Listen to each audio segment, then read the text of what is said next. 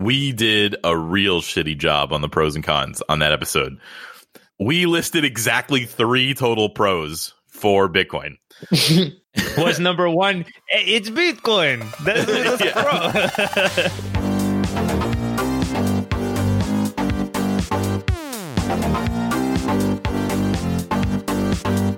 Hello, everybody, and welcome to this edition of the Crypto Basic Podcast. My name is Kareem Baruch, and I'm here with my co-host and friends, Brent Philbin, the singer extraordinaire, of course, and Michael Laki.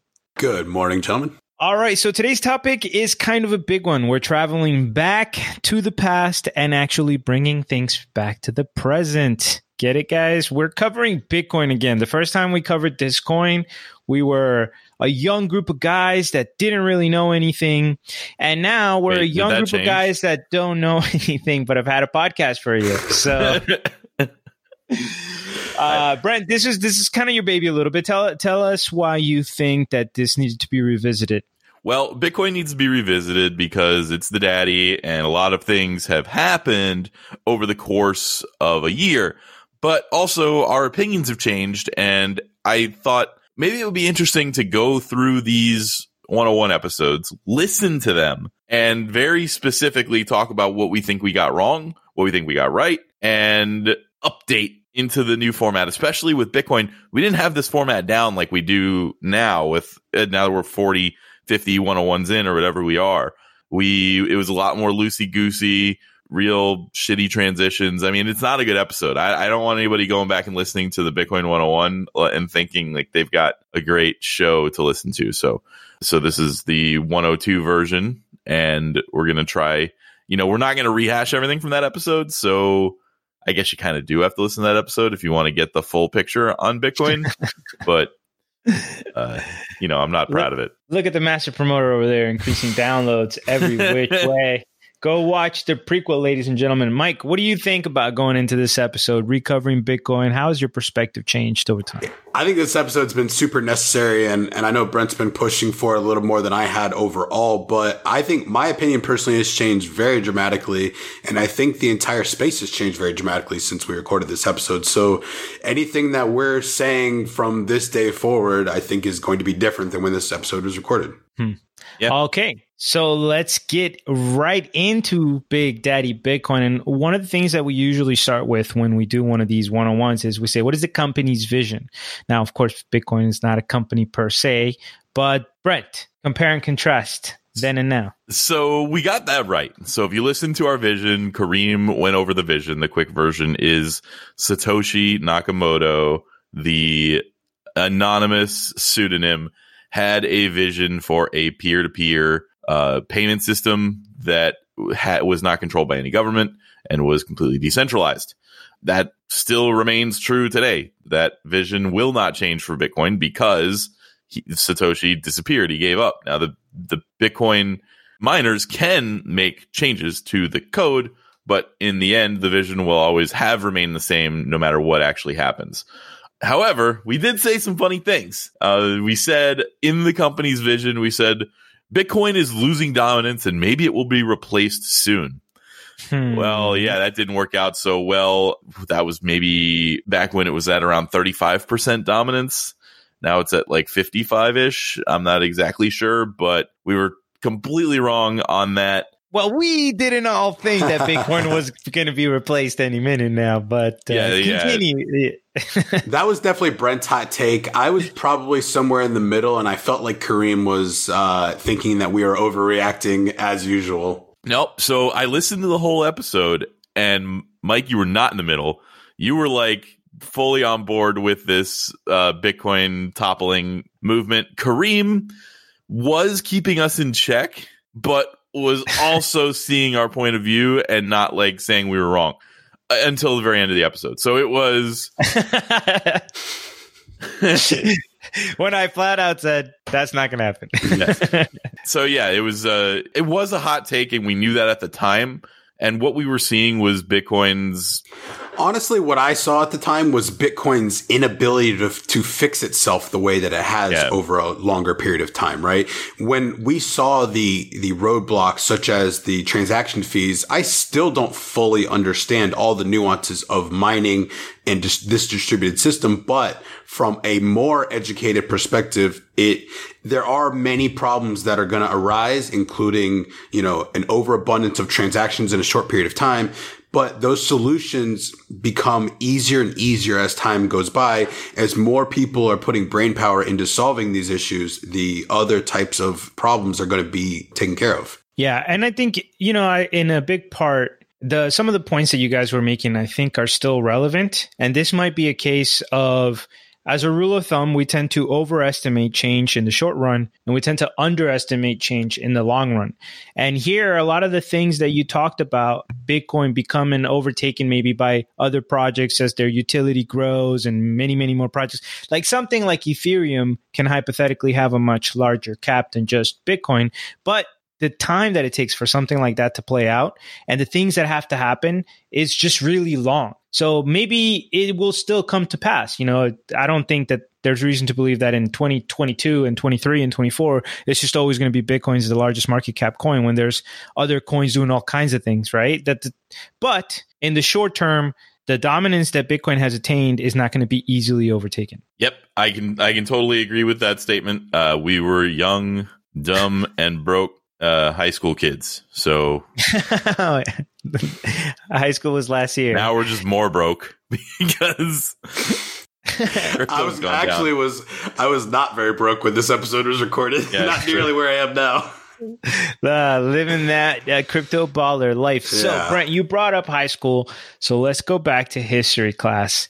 what did we get wrong or right? I mean, let's go right into it. The history of the coin is usually the next chapter. No, we did great on the history because you found that section. So you went over, you talked about everything from the cypherpunks to the original white paper to Alan Turing. You mentioned the uh, the imitation game movie and uh, everything. So uh, the only thing as far as the history of the coin, we discussed the Mount Gox situation, which was Mount Gox Exchange basically stole all the money. And the only thing we didn't mention at the time that I did, and I found out later was that Roger Ver was at the time he was super Bitcoin, like there was no Bitcoin Cash, and he went to Mount Gox headquarters and told the world, "I saw everything. Don't worry, all the money's there. They're fine." And kept people using them longer than they should have because there was already a lot of Mhm. worry that things were going wrong there. And uh, he deserves some flack for that. It's So- almost like a large percentage of his net worth was in Bitcoin, and he Yeah. thought that Mount Gox crashing would crash Bitcoin. Imagine that people That's acting on their own self interest.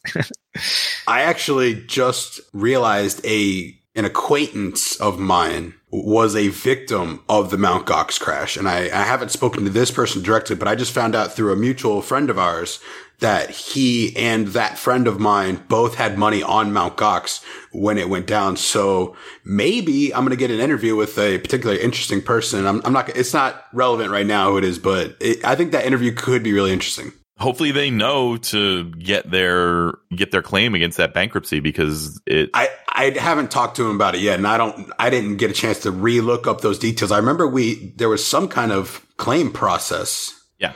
It, it was in Japan, right? Yep. Well, I, I do have to use my power series to bring us back in. If you've been injured by the Mount Gox hack, please remember to call the offices of Michael Lockey at cryptobasic.gmail.com.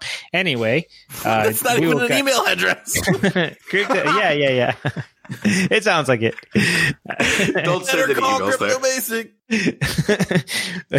It- uh, all I right. can see Brent's face on a billboard. Well, anyway, guys, this was a long time ago. This is back when people could just lose millions of dollars because an exchange went down. That was a long time ago. That doesn't happen anymore. Yeah, I know. So let's It's let's happened keep. twice this week, I think. Yeah, basic. yep. Oof. Oh man. Um, what else? I mean, this has been a lot has happened, right? Uh, Yeah, I see so- you put here Bitcoin turned ten. I remember that. That was a big deal. We all celebrated ten years old. Yep, yep. I, Go, I'm just going to go over the quick hits of the last year. First and foremost, we don't talk a ton about price, but to put these two episodes into perspective, at the time of the last episode, we mentioned it that uh, Bitcoin was around fourteen thousand. and today it's around 3,500. Um, and the Bitcoin dominance was significantly lower then and is much higher now. Uh, what else has happened? We did an entire episode on the Lightning Network. We talked about specifically the Lightning Network that was implemented and all of the nodes that keep popping up around that make things a little faster, a little easier for Bitcoin. You want to learn about the Lightning Network? That is another episode that we did. Pause you shout out real quick to uh, the big Cahoon and Lumaflux who have actually helped me set up a Lightning network on my PC. It's it's very interesting. I it, it's it's a rabbit hole though. I, I recommend it. SegWit usage increased massively. So the the SegWit that was implemented during the Bitcoin Cash uh, split really had an effect on the transaction fees. The Bitcoin supply uh, surpassed 17 million. And remember, there's only going to be 21 million Bitcoins ever released. And there's really like too much to list. But another interesting fact that I found is even though there was a massive bear market, the number of Bitcoin ATMs in the world more than doubled. So there, there are paths to mass adoption. We know we've got Bakkt coming soon. We know we have integration with Square Cash, like all these little things that are adding up to to Bitcoin being more and more useful. Yeah, and I want to point out here, just because of we are talking about the crash. I know that this might be like a narrow focus, and some people say I'm picking cherry picking here, but it was a crash for in compared to most fiat currencies but there were already fiat systems that bitcoin still beat. Like if you got your venezuelan peso out or even your turkish lira out and you put it in bitcoin you still outperformed your native currency. So it's already beating in some cases yes. even though it performed poorly this year for us. To touch real quick on the topic of the Bitcoin ATMs, I was listening to a talk by um, Andreas Antonopoulos, and he thought that the the one thing that's super important for all the ATMs is that they need to be available in many languages because most of the time the er, the people that are going to be using Bitcoin ATMs in the short term, i.e., the next year or two, are way more likely to be international travelers and people that are, you know, that are entrepreneurs, they're traveling. I think that focusing on the language aspect of that is going to be really interesting. I've actually looked into purchasing Bitcoin ATMs. Um, I haven't found anything that I particularly liked, but I know there's certainly going to be some ones that are going to be really interesting. Yeah, the first one that I ever found, they took 15% on top of having a pretty big spread. So I, which meant it was completely useless in any way and it was more or less a scam, but maybe they have gotten better since then. Hopefully they've gotten better. Cause yeah, if, if you take a hundred dollars out of an ATM today and you get charged a five dollar fee, that's going to seem pretty ridiculous, but it's only 5%. So yeah, but it depends though, Brent, because when there were scenarios where, for example, when we were exchanging money in Thailand, that I was able to take a bigger spread than usual for convenience. Or, for example, in casinos, we know that the ATM in casinos charge like $15 per hundred because they know they can, because you're choosing to look for something in a matter of convenience. So they're going to exploit you. Uh, so I wouldn't go as far as calling it basically a scam because it's hard to turn Bitcoin into cash. So if this place is doing it anonymously and cheaply, like they can charge a premium for that service. On I'm not anonymous know, either. You had to take well, a picture yeah, you're right. You're right. your license and stuff. Oh, you have to take a picture and put in your license. Yeah. Oh, okay. but, but, still, the point remains.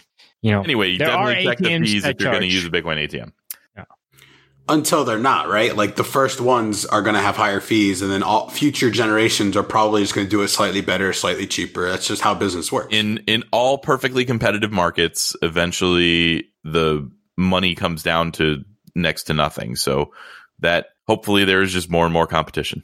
So the uh, and then all and they will all have to lower their fees to the point where they are making the minimum that makes sense to keep the business operation going.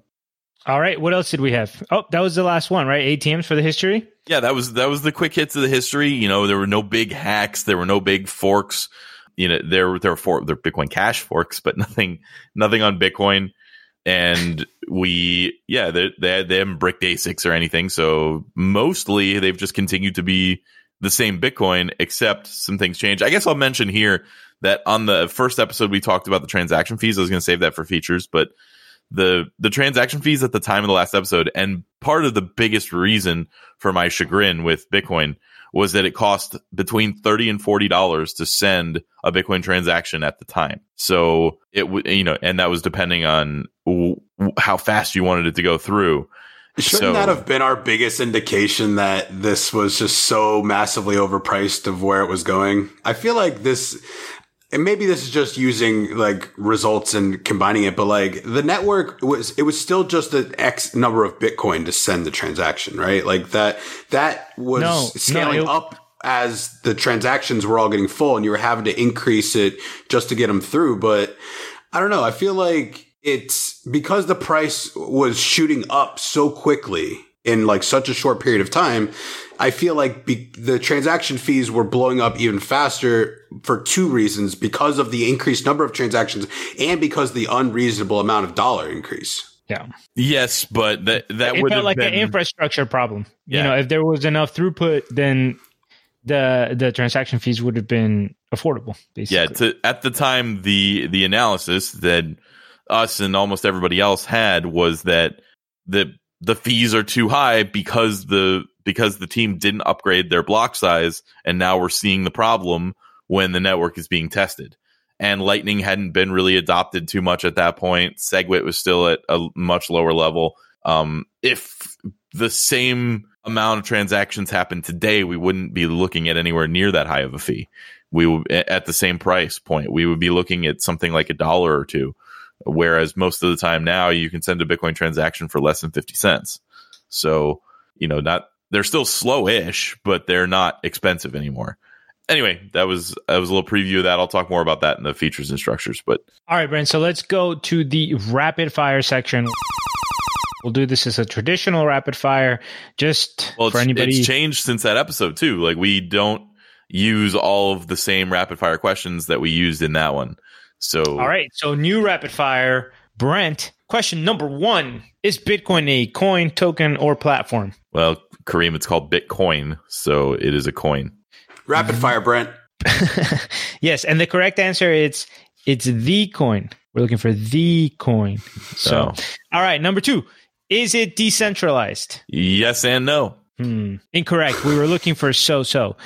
Just kidding. yes and no. Explain.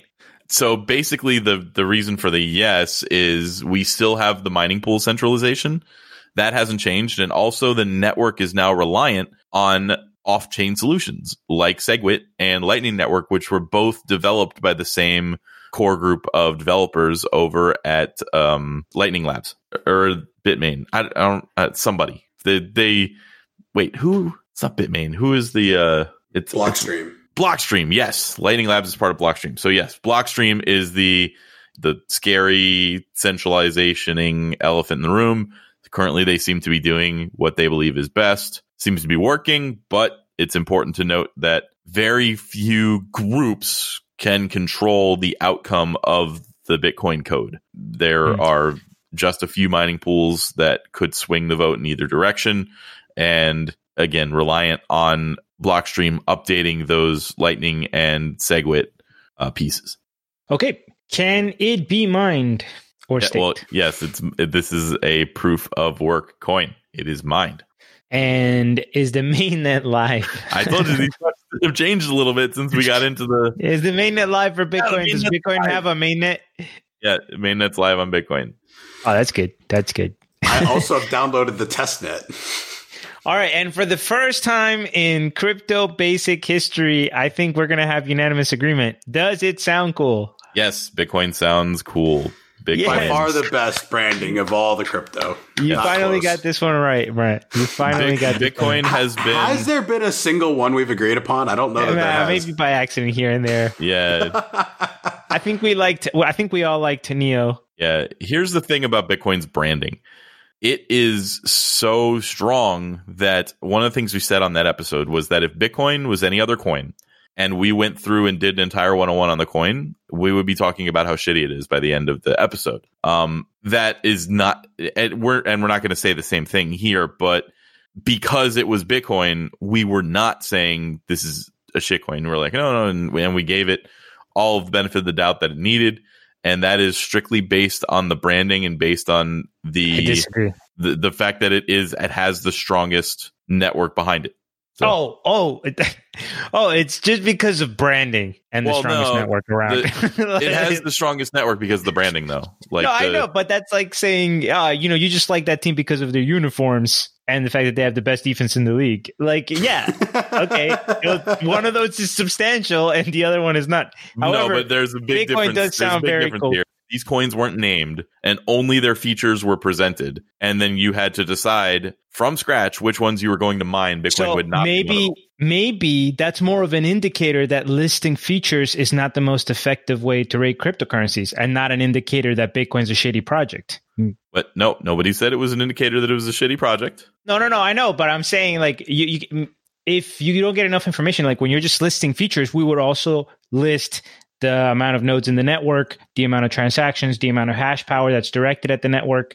All of those things would be part of the features, and there's no way that we would list those out and conclude that this project was just an average, Yes, you know. Anyway, so features and structure. We agree it's the strongest branding in cryptocurrency. yes, Let's it is. get into the features and structure. is the strongest branding in cryptocurrency. All right. So I already talked about the the average transaction fees changing. Um, the transactions now are faster than they were back back when we did this last episode. Check out again our show on the Lightning Network to see how that happens because that was a long show to kind of explain that concept. But uh, the the end result is that the coins are moving quicker.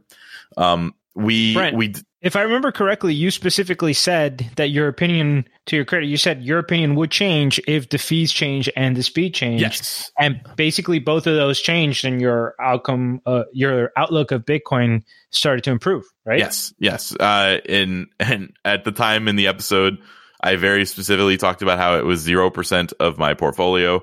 Uh, that was kind of funny. I don't know what percentage it is now, but it's it's significantly more than zero. they we we specifically even said we don't think Bitcoin will be part of the far future.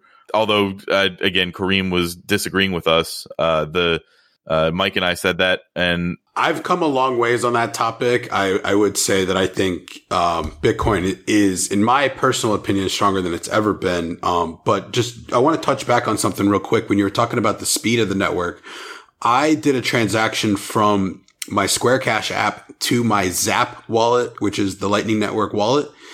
And from the time I, I hit send on my phone and put my phone down and looked at my screen, the transaction arrived. yeah, And to me, that was like, whoa. if it goes through the lightning network it does what it says lightning what so even though kareem disagreed with us when we were talking about the the reasons why bitcoin is probably not going to be part of the future of crypto uh the biggest thing that he was saying is look guys you need to give it time like it is going to change the code is going to change the miners are going to update it it is going to imp- implement new features it just isn't doing it as quickly and which is yes and no because they implemented side or off chain solutions, but they did not implement new changes to the actual core code that were overarching and really big. I'm sure they've made tweaks here and there that we didn't even learn Mhm. about. At the same time, I vehemently disagree with our older selves about Bitcoin not being part of the future. And I'm sure we're going to get this wrong. I'm sure in three years we're going to do a 103 and we're going to look back at this and be like, God, how did we like flip flop on that? And now Bitcoin's not good. But no, like there, I don't see a future in crypto where Bitcoin isn't part of the conversation anymore because I've seen all, like we saw basically as bad as it could get, right? We saw it being impossible to use, expensive to use, slow, and its dominance is higher than it's ever been. So Bitcoin is not going anywhere. We've seen a lot of 51% attacks on other networks. That can't happen to Bitcoin. We've seen other networks backing up their entire blockchain on the Bitcoin blockchain because they see the security as the most important thing. The network is what is going to keep these coins alive. And Yeah. we, I misunder, I not misunderstood, but I misinterpreted and did not put high enough significance on the network effect at the time of the last recording. And listen, like I, I really appreciated one of the things you said in there about how it, down the line we're going to look back at this episode and laugh at how much we got wrong because realistically, anytime that we're learning and discussing things, you're wrong about a lot of things. and it's okay. It's not a, that's not that big a deal. We're here discussing this show. We, we are learning a lot and I'm very proud this show has kept on as strong as it has. I enjoy getting together with you guys and talking about life and crypto and making jokes. It's super important to stay critical of yourself and all of your thought process in life. And that's one of my favorite things I've learned from this show. Yeah, and uh, Brent, this is a this is another example when we're talking about the network that really is, like you said, one of the things that makes Bitcoin so strong. And the fact that I was emphasizing changes in the code shows my lack of imagination because what we're really talking about is the fact that Bitcoin itself as a network has the ability to evolve. And maybe that evolution comes in the form of side chains. Maybe it comes in the form of code change. Maybe it comes in the form of hardware change. Maybe it's just really difficult to foresee the new innovations that people will make. But the bottom line is that as problems continue to arise, Bitcoin is going to have one of the strongest networks working together to try to solve those problems and it'll continue to be in the picture.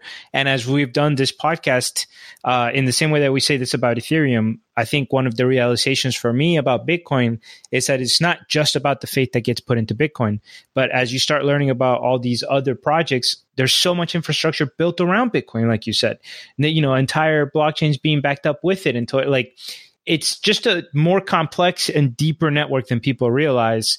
And I agree, it's not going anywhere. Mm-hmm now now that we are more in agreement on that, past that we did we did try to explain what blockchain was kind of from the beginning. I don't think we did a great job on it, mostly because if you don't understand blockchain, you need a visual. Um, we do point to that video that does a very good job. I don't remember the name of it, but uh, we'll make sure it's in the show notes this time. So if you want to know specifically how blockchain works, we'll have a video that shows that, breaks it down really well. The the key points for me if I'm just giving you the the bird's eye view of how a blockchain works, it's a ledger, which means it's a list of transactions that is updated and distributed among many different computers, nodes, people, places. Um, you aren't able to trick the system into double spending because it's secured very well. And the miners are always trying to figure out the next very complex number with their computing power. And they can only find it if there's tons of people working on it together because it's a really hard number to crack. You have to just guess. And finally, the Bitcoin itself is the longest chain with the most proof of work. So that's why uh, Bitcoin and all the others are called proof of work. And the work is finding those numbers and updating the transactions. So, um, you know, there there will be people that will claim Bitcoin Cash is the real Bitcoin, uh, or they'll they'll claim that Bitcoin is the real Bitcoin. Yeah, boy. Some stupid scam coin that apparently Steven Seagal was involved in. I don't really know, but it broke into the top 100 and I looked I looked at it and laughed to, recently. And uh, where was I going with that? I, I th- all right, so I want to add something. I feel like the the one little detail that it sticks out to me that maybe was was overlooked in your little explanation there was was the ability for Bitcoin to solve the Byzantine generals problem and allow untrusted parties to be able to conduct commerce in a trusted manner. And, you know, that eh, we can get into this, the actual reasons why that is if you guys want to. But to me, that was the game changer for Bitcoin. Yeah. That, I mean, that's what they, they created that system as because people respond to incentives. The reason these exchanges keep scamming people out of their money is because they can. Like they, they have this great company that's making the money, but they're like, man, I could just fake my death and take this $190 million and nobody could stop me. And, and then they do it. So that isn't a possibility on a network that's secured like Bitcoin is using blockchain the way it is. So regardless of how cryptocurrency goes for the rest of life, I don't think we, we're, we're going to be seeing a lot more blockchain projects maybe that are not decentralized like Bitcoin is, but that are used at least as databases or something similar, like like micro, uh, not Microsoft, um, uh, IBM has their Hyperledger project, and they've been messing around with that blockchain technology for a while, implementing it in business solutions. Um, we are blockchain is is here to stay. Bitcoin price, no idea what's going to happen with that, but it was a really great proof of concept. Definitely check the show notes if you want to know more about how exactly the blockchain system will work and why it works and why it is uh, immutable and why Bitcoin is Bitcoin and Bitcoin Cash is not Bitcoin. All right. Uh, before wait. we move on, yeah, a little bit more. I wanted to talk about. I forgot about this. I, I, I, we got on a little tangent there. We we mentioned the difference between public and private keys in that episode, and we also talk about that in the wallets 101 episode, which is just me BSing about wallets. But the I wanted to to one more time harp on this, and we've said it a million times, but we're in Bitcoin's episode, the original public and private key providers, and your public key is that address that you can give to somebody to send you Bitcoin. The private key is yours alone. You should never give it to anybody. That is what you use to access your own Bitcoin. If you do not have the private key to your Bitcoin, it is not yours. It is not yours by any legal method. It is not yours by any uh, logistical method. And right now, during this episode, the Quadriga CX thing is blowing up because the guy ran the site apparently had access to all, only he had access to the private keys for all the money they were holding. And he fake, he died, but probably faked his death. And it, because the money's still moving around that he has the private keys to.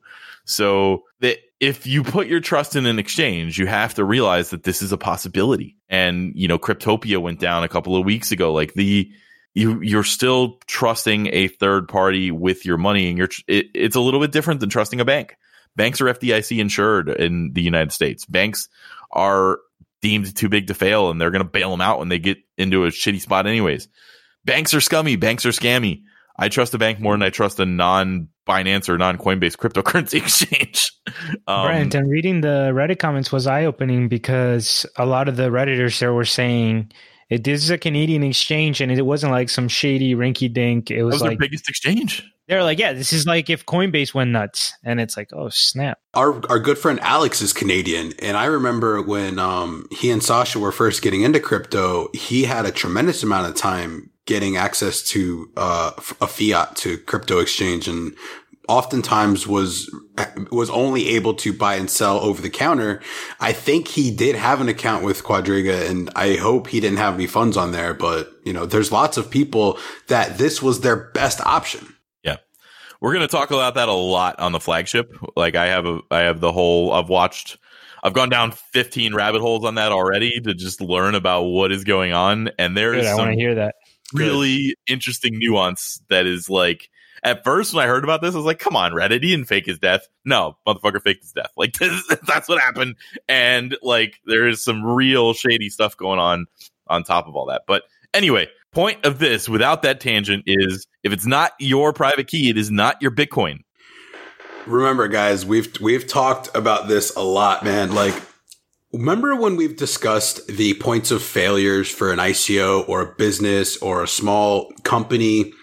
Remember we talked about things like I don't know, think strange things can happen. There are so many projects, and we see so many unique failures, exit scams, whatever CEO randomly faking his death and stealing 190 million is not something anybody could have predicted, right? right. But it, it is certainly part of this risk intelligence that you need. Yeah, and by the way, this is purely. I haven't down, gone down the rabbit hole. I really want to. All I saw was that like it was in India, and and I guess you could. I mean, you mentioned that that that it was uh, easy to get something there, but it makes me think that this guy was scamming on along. Going back to the festival that we keep bringing up, that documentary, ah. like in in the sense that like you get pressured into it because if you really are like, why would CZ do that? Like if you're a baller and you have a ton of money and you're the CEO of an exchange, are you really going to like risk the rest of your life so that you can go from like a $10 million net worth to a $100 million net worth that you can't enjoy? Just makes me think that like it was already getting ready to crumble or something. Yeah.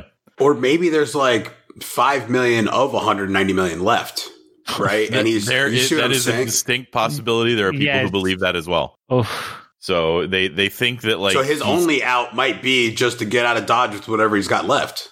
Yeah. Oh my God. So exit scams 101. Let's keep moving. Oh no, this is Bitcoin 101. 102. Yep. Guys, we're Bitcoin on the wrong oh episode. Yeah, we're screwing that up. Let's talk about the governance of Quadriga. Go ahead, Brent. Actions on you. so I, I wanted to mention governance because that wasn't a section when we did the 101 on Bitcoin. We, we added that fairly recently.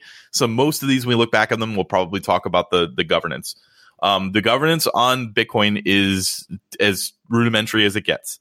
Uh, there is a there is a code proposal, and you're you as a node you can either accept that code or continue to mine the old the old chain, and that is how we end up with forks or not forks. And I will say that for the most part, my guess is when there is a divisive issue, it will not go through on the Bitcoin network because the uh, I think it was Jeremy was saying this, and and I kind of agreed with it. I never did any real research on it, but he said that as systems get larger, they get more conservative by nature because they have to. There's so many more things that get affected if they make a change. So if Bitcoin changes, it it affects every piece of the crypto space ground up. Um, so they have a really hard incentive to stay the way that they are, which does stifle innovation to an extent. So the governance on Bitcoin, and especially we've seen a lot of the different uh, governance issues between even just our elections in the United States, but Bitcoin versus whether they should raise the block size or not. Bitcoin Cash having Bitcoin Cash SV and Bitcoin Cash ABC they have that split. So when one group of people says, wait, I thought it was supposed to be this way, and another group of people says, yeah, but this way is better, and they run into each other, there can be problems. So that's why Bitcoin's governance is mostly rudimentary. There's nothing on chain about it. It's just yes or no. And fundamentally, though, this is exactly how Bitcoin is evolving. And every every participant in this network is welcome to have their own voice and do it their own way. And, and if you want to do it better, you're welcome to. And, and I, I think eventually all of the network that goes off and does it their own way, I, I've had this kind of thought that a lot of these projects are going to end up taking certain number of developers out of the out of the Bitcoin network and certain amount of people out of the space. But then a lot of those projects are going to fail, and I see those those developers are then going to move back into other projects potentially with this type of crash that we had in 2018. I'm interested to see. You know, I think Ethereum's a great example. Uh, they're probably going to pick up some great free agents, I would imagine, of like people that are working for other things that they, they wanted to do a passion project, but they weren't business ready. They weren't technically ready. Uh, you know, I just feel like there should be a lot of regrouping, reorganizing uh, at the top of, you know, the blockchain space. And that creates more solid, you know, groundwork for the future, in my opinion. Uh, another thing I wanted to bring up, Brent, when you're talking about, um, the lack of innovation that Bitcoin experiences, it could be a good thing or a bad thing, also dependent on the direction that you think Bitcoin is going to go. I think it's pretty clear that from the perspective of, let's say, the quote unquote Satoshi this is digital cash perspective, uh, it's probably bad that you can't innovate because there's still a lot of things that are going to need to happen for a cryptocurrency to work well as cash. But if you see this other role that Bitcoin's developing for itself, where it's becoming like digital gold, that a lot of people try to make that analogy. Um, if we take that analogy, that path, Bitcoin becomes the digital gold. It, it's the gold of cryptocurrency. Then a super slow conservative system that barely changes is actually perfect for that role, right? So it's it depends. It's hard to even tell if it's a positive or a negative because right. it's hard to even tell what Bitcoin is evolving to or what role it's going to take. Yep, I I agree wholeheartedly. We we have I have made I'm saying we like it was you, but it wasn't. Uh, I made I made the mistake of thinking that I understood that because I look at things in life and I'm like, well, why would anybody play the crappier game when they can play the better game? And in my mind, crappier game is this, better game is this. That might not be true. So the fact that Bitcoin, we know what it is, we know that its code works, we know there's no exploits, we know there's no like every time you change and you don't get a massive amount of eyes on that change and peer review and everything like that, then you find that like the guy who locked up all the money on Ethereum or you you'll see the different 51% attacks or you'll see different ways of going about trying to bring down a coin bitcoin doesn't have those vulnerabilities right now because especially because it's not changing so when it changes it all of a sudden becomes more vulnerable to attacks like that. So yeah, that's, actually, that's why hearing, it becomes good. Hearing you say that makes me really think about the value of Bitcoin com- coming from confidence. If we think about like confidence in this space and Bitcoin, therefore providing the largest percentage of confidence that like you said, you know what it is. It's unexploitable. You know exactly how it's done. You know that it can't be changed overnight. You know that there's not, uh, you know, money that could just disappear. Like you know what it is, and it's giving you solid foundation off of which to exist in the space. And yep. I think that that's that's an interesting. And role. I think it's super important for anybody to start with Bitcoin, and you learn the nuances of it. And it's, in my opinion, one of the simplest of all the all the cryptos out there. And if you you need to like pass this level of education, in my opinion, in order to even be concerned about the rest of it. And, and pl- listen, there's plenty of our friends that still are not very big into Bitcoin. They think other things are better and that's fine. You know, all, all of them can form their own opinions. But I think, you know, as far as mass adoption goes, I, I still think it's important for us and, and other news sources to understand that Bitcoin needs to be the stepping stone, in my opinion. And it's most likely the best way to teach people what this digital future is going to look like. Well, Mike, if somebody asked me, is Bitcoin the best? I would probably say to them, you need to make a list of pros and cons first. right? So why don't we do that and compare it to the list of pros and cons we did a long, long time ago in a galaxy far, far away. We did a real shitty job on the pros and cons on that episode. We listed exactly three total pros for Bitcoin. was number one. It's Bitcoin. That's, that's pro. number uh, two, it's not Bitcoin Cash. yeah, we. So here's what we said.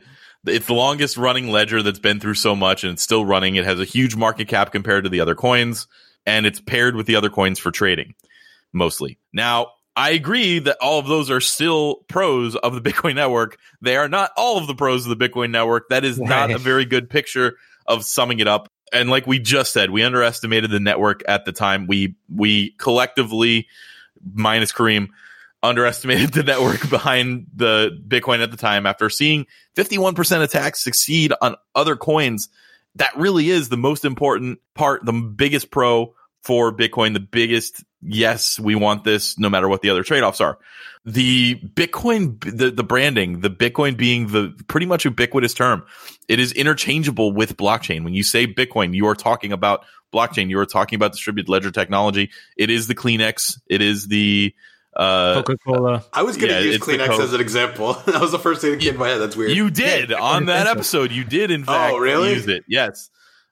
The other one so, was Oreos. I was going to use. Oh uh, yeah, you didn't use Oreos then. Damn. And didn't you lose much weight? How you still think about Oreos? Get out of here. I so, mean, it's it's a name of a cookie that is an entire brand of cookies, right? It's like now I'm thinking well, about Oreos. Yeah, you guys want Oreos? Let's go get Oreos. I do. I do. What's your favorite Oreo? No, keep going. Are they no. paying us for this? yeah, this is this Not episode yet. sponsored the, by Mike. The answer that is the white chocolate covered Christmas ones. Yeah. Right, I haven't oh, had those. those. The oh peanut butter ones are fire. Yeah, yeah, yeah. Those are all good right, too. All right, and double stuffed, double stuffed, classic double stuffed dipped in milk. Nah, not a fan. Oof, overrated. Oof. All right, pros and cons. Brent, We're go still ahead. going. The, Oreos. The development team behind behind Bitcoin is especially Bitcoin Core has to be a pro. They've been working on this for so long, so they they really understand what's going on. Less likely to make a mistake, more likely to to create something cool the Lightning Network is a huge pro, even though it's a point of centralization. It really is so much faster and makes makes Bitcoin so much more usable. Um, another pro has to be the relatively stable price. As far as I, obviously nothing has been stable over the last year, but Bitcoin has been significantly more stable than the other options, making it a better store of value as as we've said. So yeah, I, am curious on your guys' opinion of this. Uh, my my kind of response to that is, I believe the traders may refer to this as a bottom, and if there's any truth to that, I'm not asking for trading advice. I'm not trying to go down that route. However, um, there has to be some kind of axis where the price is getting to the point where everybody's like, well, I mean, I'm going to keep getting more. I'm going to like it there there has to be a support like from a literal sense not necessarily from the trading term sense but like what do you think that all means is is there anything here am i looking too deep I, I would have no idea what a support looks like legitimately. Um, I've I've been watching, you know, the different crypto pundits. Everyone's called the bottom all the way down. I mean, they've called it at 10,000. They called it at 8,000. They called it at 6,000. 6,000 was supposed to be that big, oh my God, if it ever falls below here, it's the end. They called it at 4,000. They called it at 3,800, 3,500, 3,200. Like they've called it all the way down. And I don't. Well, I'm I only no looking idea. in retrospect here because, Yeah. like, now we can say, okay, it, it. I agree with this bullet point, and I'm a little surprised that this was your opinion, but I agree with it that it has been mostly stable ish compare at least compared to itself. And i'm wondering if like do you think that that has to do with like the people that are here we just like aren't selling or aren't putting downward pressure on the price? Or maybe we're we're also the ones that are like adding more fiat in to kind of keep it going It's multifactorial, Mike. Yeah, yeah, It's there's a lot going on. Everything that you mentioned, it's a combination of unpredictable, like millions of people with differing economic circumstances. That's why it be so unpredictable. That's why prices move in that random walk theory, and even more so in this space than in the stock market, where the stock market could be completely delusional at times, but at least there's underlying numbers of sales and value and stuff like that. Here, it's almost completely made up. That's why some people even think it's a scam. They don't understand it, but it's so abstract. We don't know. I mean, yeah, it's been stable. Could news break tomorrow that make it feel totally unstable and crash further? Yes. Could they not? Yes. Could it stay like this for another? Year? We saw the last crash after Mount Gox. That was pretty stable for a long time before it started climbing back up. So does that mean that the market's closer to like the majority of people that are probably not going to move for a while? Yeah, probably. But can we pinpoint it to one reason or do is there any confidence that it's a bottom? I I doubt it. i, I think guess it's still random. more so the point that I was trying to make, I, I probably wasn't very clear about this. I think it's just interesting to look at in hindsight where we've gone, not necessarily trying to use it to predict the future, but I just think that it's interesting that this level has kind of been where we've hung out for a while. Yeah, I don't, I don't know how long we've been here, but 3,500 has been basically what I think about Bitcoin in my head for for quite a while. So I mean, quite a while in In crypto years. terms. In relative yeah, terms, in months. in- In, months. Months don't mean how many shit. crypto years is months? That's like five years. I, okay, crypto years is a fun description, but at the end of the day, it's just a couple of months. And Time the is a people who are- construct, Kareem. Yeah, sure, but listen, the people who are buying and selling cryptocurrency don't exist in artificial constructs. They exist in the real world and they have quarterly sales and incomes and jobs and they have business cycles and non-business cycles, disposable income, disposable income, they have bills and debts. They're real people. It's only been a few months. This doesn't tell us anything about the market. We have no fucking clue. It's nothing. Yeah. It's a it's a pipsqueak. It's like you guys know about sample size. The sample size right now is literally irrelevant. Who you calling a pipsqueak? Pipsqueak. Hey, take it easy there, you big potato. Okay.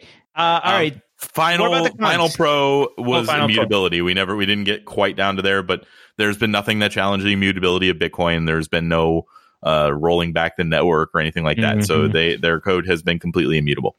there Um, wasn't a, hey, we hacked it, so now let's just go back in time. yeah, and fix it. Yeah, exactly. Yeah. So on to the cons. Now here's what we said. And uh first of all, I the cons was all like me. I was like, oh, I want to do the cons. I want to do the cons. I was like so excited to say bad stuff about Bitcoin. I have no idea why. Um, you I did just like being you like being the uh, yeah, no not it's uh what's the word I'm looking for where you just want to be different contrarian. that word that's the word you just you value contrarian in your life wait well well, you just value it a lot I don't know if Yeah, especially if I have what I feel is a good position. But anyway, I did say I was willing to switch positions specifically if the transaction fees got better. Um, I did say that I was being too harsh on Bitcoin specifically to provide that like voice of reason almost. Um, Devil's advocate. Yes. So uh, here's here's what we had listed as the cons: the transaction fees, the political back and forth, uh, how slow it was. You could even wait days. The power consumption that is needed to mine. Uh, that it's not quantum proof, and uh, and if it were any other coin, it would be thought of as a bad coin. The only ones of those that I think are still accurate are the political back and forth, like that we've just talked about. The power consumption is still going to, to be a problem. The power of a small country is required to mine Bitcoin. And the quantum computer proof, yeah, I'm going to keep including that because it's not necessarily inaccurate, but most coins have that same problem. So it's, and we don't know what a quantum And computer is going to look like. banks have that problem too, right? Like quantum computing could really disrupt the entire world, not just the crypto world. That's actually a pretty good point. Yeah. It'll be real easy to hack people's passwords of password one two three four. Yeah, if you break SHA two fifty six, you're breaking more than just Bitcoin. Bitcoin. That's Yeah. the end of the story. Like you're breaking a lot of shit. Good point. Yep. Uh, some of the, some of the new cons that I would add in there, and these are just a little bit more specific. During times of high demand, like we had back when this last episode w- was happening, if you didn't understand how to adapt to the fees, you could be waiting a long time for that transaction to go through and end up really like freaking out, hating Bitcoin, hating yourself for making this choice. And it could really turn off a lot of new people to the space. I don't think there's ever going to be a point where most people are going to need to know about adjusting mining costs for their transactions. I think by the time this gets more and more mass adoption, that's going to be more and more automated or easier or processed on side chains or whatever exactly. Yeah, it could just be built into this. whatever third party thing you're using. Yeah. Um, hope, and hopefully it continues to go that way. Things like Square Cash or, or things like, um, like Coinbase and stuff just make it easier and they built in that fee to go with it. And also the reliance on the centralized off chain options is concerning because they are, you have to now rely on Blockstream to update those off chain solutions correctly and not make a big mistake on the way in. And there's no yes or no on updating those Lightning Network nodes. You just have to trust that those updates are fine. So, They're not going to accidentally fork their code or anything. yeah, I mean they can't. They're, they're just you know maybe they put something in there that that the most Bitcoin doesn't like, but you can't get away from them once they're. You would have to go tell everybody who's running a Lightning network no to stop. If I understand it right, I mean maybe I don't, but and and I'm sure a listener will point out that I'm wrong or something on that. But more centralization in my mind is not necessarily better. Um, although it can be in the short term. We've seen that centralization can make things move faster. So that's it. That was the the summation of the pros and cons in a much better way. Fantastic. And now, of course, we always say, Brent, where could our listeners buy this coin, this Bitcoin that you speak of? Obviously, you can get Bitcoin everywhere. Uh, and I, I want to clarify a couple of things that we said as far as the purchasing. On that episode, we talked about how if you're using Coinbase, you should be using GDAX instead. Obviously, that doesn't matter anymore because GDAX doesn't exist. Now it's Coinbase and Coinbase Pro. So Coinbase Pro has less fees as far as acquiring uh, Bitcoin. So use that if you want to acquire it that way. Also, we said that you basically had to have Bitcoin to acquire any of the other altcoins. That has become less and less true. You can do it with Ethereum. You can do it with, on some exchanges, just Neo. You can do it on some exchanges with just Nano. You can do it on some exchanges with just Cardano. So it depends. You, if you want the highest volume and therefore the lowest spread and the best price, you're still probably looking at Bitcoin, but it is not a requirement to acquire those other distributed ledger technology assets anymore. It was it wasn't even a full requirement then, but it was more so a requirement then. That's it. But since I've spent most of this episode just BSing, I want to get this from you guys. We did not have the personal future outlook on that episode. We hadn't included that section yet. So rather than me saying it, let's go with the two of you. Kareem, what's your personal future outlook on Bitcoin? Okay. Uh, my personal future outlook on Bitcoin. I think Bitcoin is going to remain the dominant cryptocurrency for at least the following, I'll go semi annually and I'll say three to four years. Um, I do think that in the long term, it's going to be overtaken by projects that are trying to do more things. Uh, I think that, like, ultimately, computing and information processing, and actually, there's some really ambitious stuff out there. And I think that whichever one of those succeeds is going to supplant Bitcoin because Bitcoin's trying to do less and be less. And therefore, if it succeeds, it should have a smaller role than some of the other things. Uh, but I think it's going to be in the history books forever. I think that it's going to be a functioning gold like digital asset well into the future. And I think that 10 years down the, ro- down the line, it's still the top 10 major cap cryptocurrency. What about you, Mike? Um, I'm gonna be have a very similar positive uh, personal future outlook. I was not expecting this to be my you know definition a while back, as we mentioned earlier. Bitcoin to me is overcoming challenges that I didn't expect. It is overcoming adversity in ways that I didn't necessarily understand it was capable of. I appreciate how much the network is growing. I appreciate how much the technology is, is focusing and how there's so many ways it can improve the world. It just needs the time to do so. And it needs the people to speak about it. It needs people like us to discuss it on a open podcast so we can, you know, help educate others as to what it is. You know, this is the role that we've chosen to take because we believe in the future of this. I see Bitcoin itself as very, very strong. At least like Kareem, Kareem said three to four years. Um, I'm willing to go like four to six years. I think it's going to stay fairly strong. Ooh, Mike and I think that what's that? Uh, I said you raised. No, I've, I've always Kareem. been more aggressive than Kareem. That's without without question.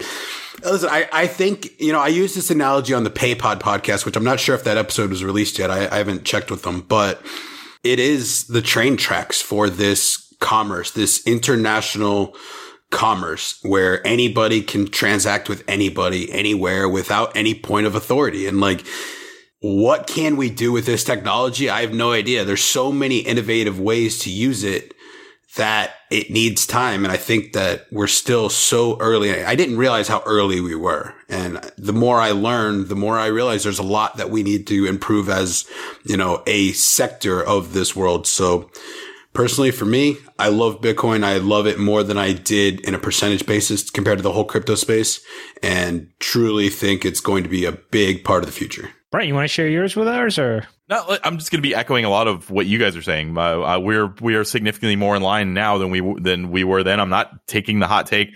I don't think that Bitcoin's going to be surpassed anytime soon as the number one coin. Uh, old Brent is an asshole. New Brent is also an asshole, but he's not going to be wrong about Bitcoin this time. Slightly less of an asshole, though, right? That's all we're looking for. I'm still an asshole, but I'm trying to be slightly less of an asshole than I was last year, and that's yeah. that's what life is. I mean, and you're legitimately like are way less of an asshole. Just I, am about 100 pounds less of an asshole right now. By the way, losing a lot of weight is very cold in the winter. I had no idea. Like, how do you people stay warm? I don't understand. literally uh, so cold sweaters all the and time. blankets. I wore like five layers, five or six layers the other day, and it was just like unprecedented. And I was still cold. All right. So, Brent, let us get the most important section some funny stuff you found. I just kept writing down like things that I thought were funny just because we're a year further into podcasting and we were there were some things we didn't know. We had so many weird, awkward pauses that didn't get edited out. I don't know if we were editing the episodes at the time. I think we were. So yeah. we just sucked at editing this episode. I mean, it was like real bad. Mike made significantly more comparisons to like cookies and things than we're used to.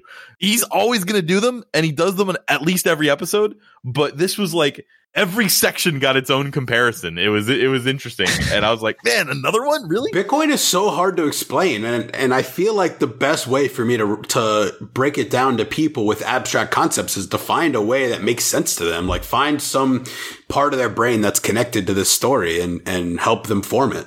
Yeah, our transitions were super awkward, and Kareem was sick, so he was like.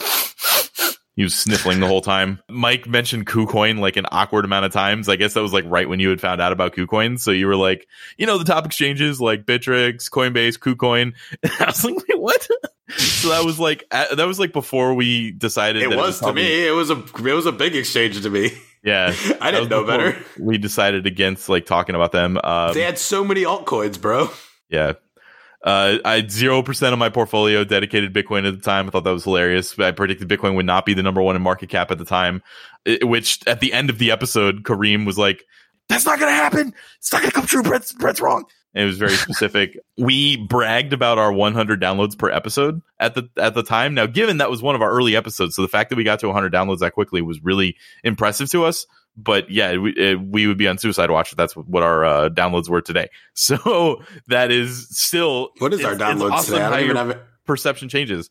I if we release an episode on a day, we get we'll get like a thousand or fifteen hundred downloads that day, and then it goes from there. So and it was higher at one point like when we were in the middle of the uh or, or, not even like we were never really in the middle of the bear of the bull market but closer to the middle of the episode we were or middle of our time we were getting more than that so now we kind of follow the market. Uh, I said on the episode we were going. I was like, yeah, you know, like if you put your money in Bitcoin, you're probably not going to lose money or something like that. I, I totally messed. You lost up. a lot less than other crypto, but uh, yeah, this is not true. financial advice, by the way. yeah, we had that disclaimer then. All right, that's it. Those are those are just some of the funny things that I found. So I think the real lesson there is that this year has confirmed our intuition that we didn't know anything. yes, and I think for future years will continue to confirm that we are idiots. Oh man, well, idiots doing our best. All right, just trying one day at a time. Let's learn along with you guys. Let's let the audience, you know, crowdsource our research and help us point us out when we're wrong. We're happy to admit it, but we're just going to keep grinding. Yeah. Oh, and last thing, I would do want to do a quick shout out to my friend Satoshi Nakamoto for inventing the space and this coin. Just call Great. him who he is. Great work, Craig. Absolutely not. Refuse. Alrighty, guys. Well, I think that's going to do it here in this Bitcoin rewind, replay, wrap up 102. Brent will decide the name. He gets all the executive power here. It's a dictatorship. However, we would like to remind you before you go and that. buy all the Bitcoin that we are not financial advisors. As a matter of fact, we no, no, are no. just a couple of guys talking Bitcoin, and all investments have inherent risk. Uh, any parting words, Jim, before I sign you off? Nope. Uh, another fun year. Looking forward to Bitcoin 103. Oh, fantastic! Yep. I I wholly I, I denounce the dictator moniker that was just placed on me. Not true. Not and true. I He's feel like dictator. the listeners would agree. All right. He's he's appealing to the masses. He's trying to inspire a revolt. All right, here we go. It's a coup at the Crypto Basic podcast. All right, but I was here with Brent Philbin, Michael Lockie. My name is Kareem. Thank you so much for listening and see you next week.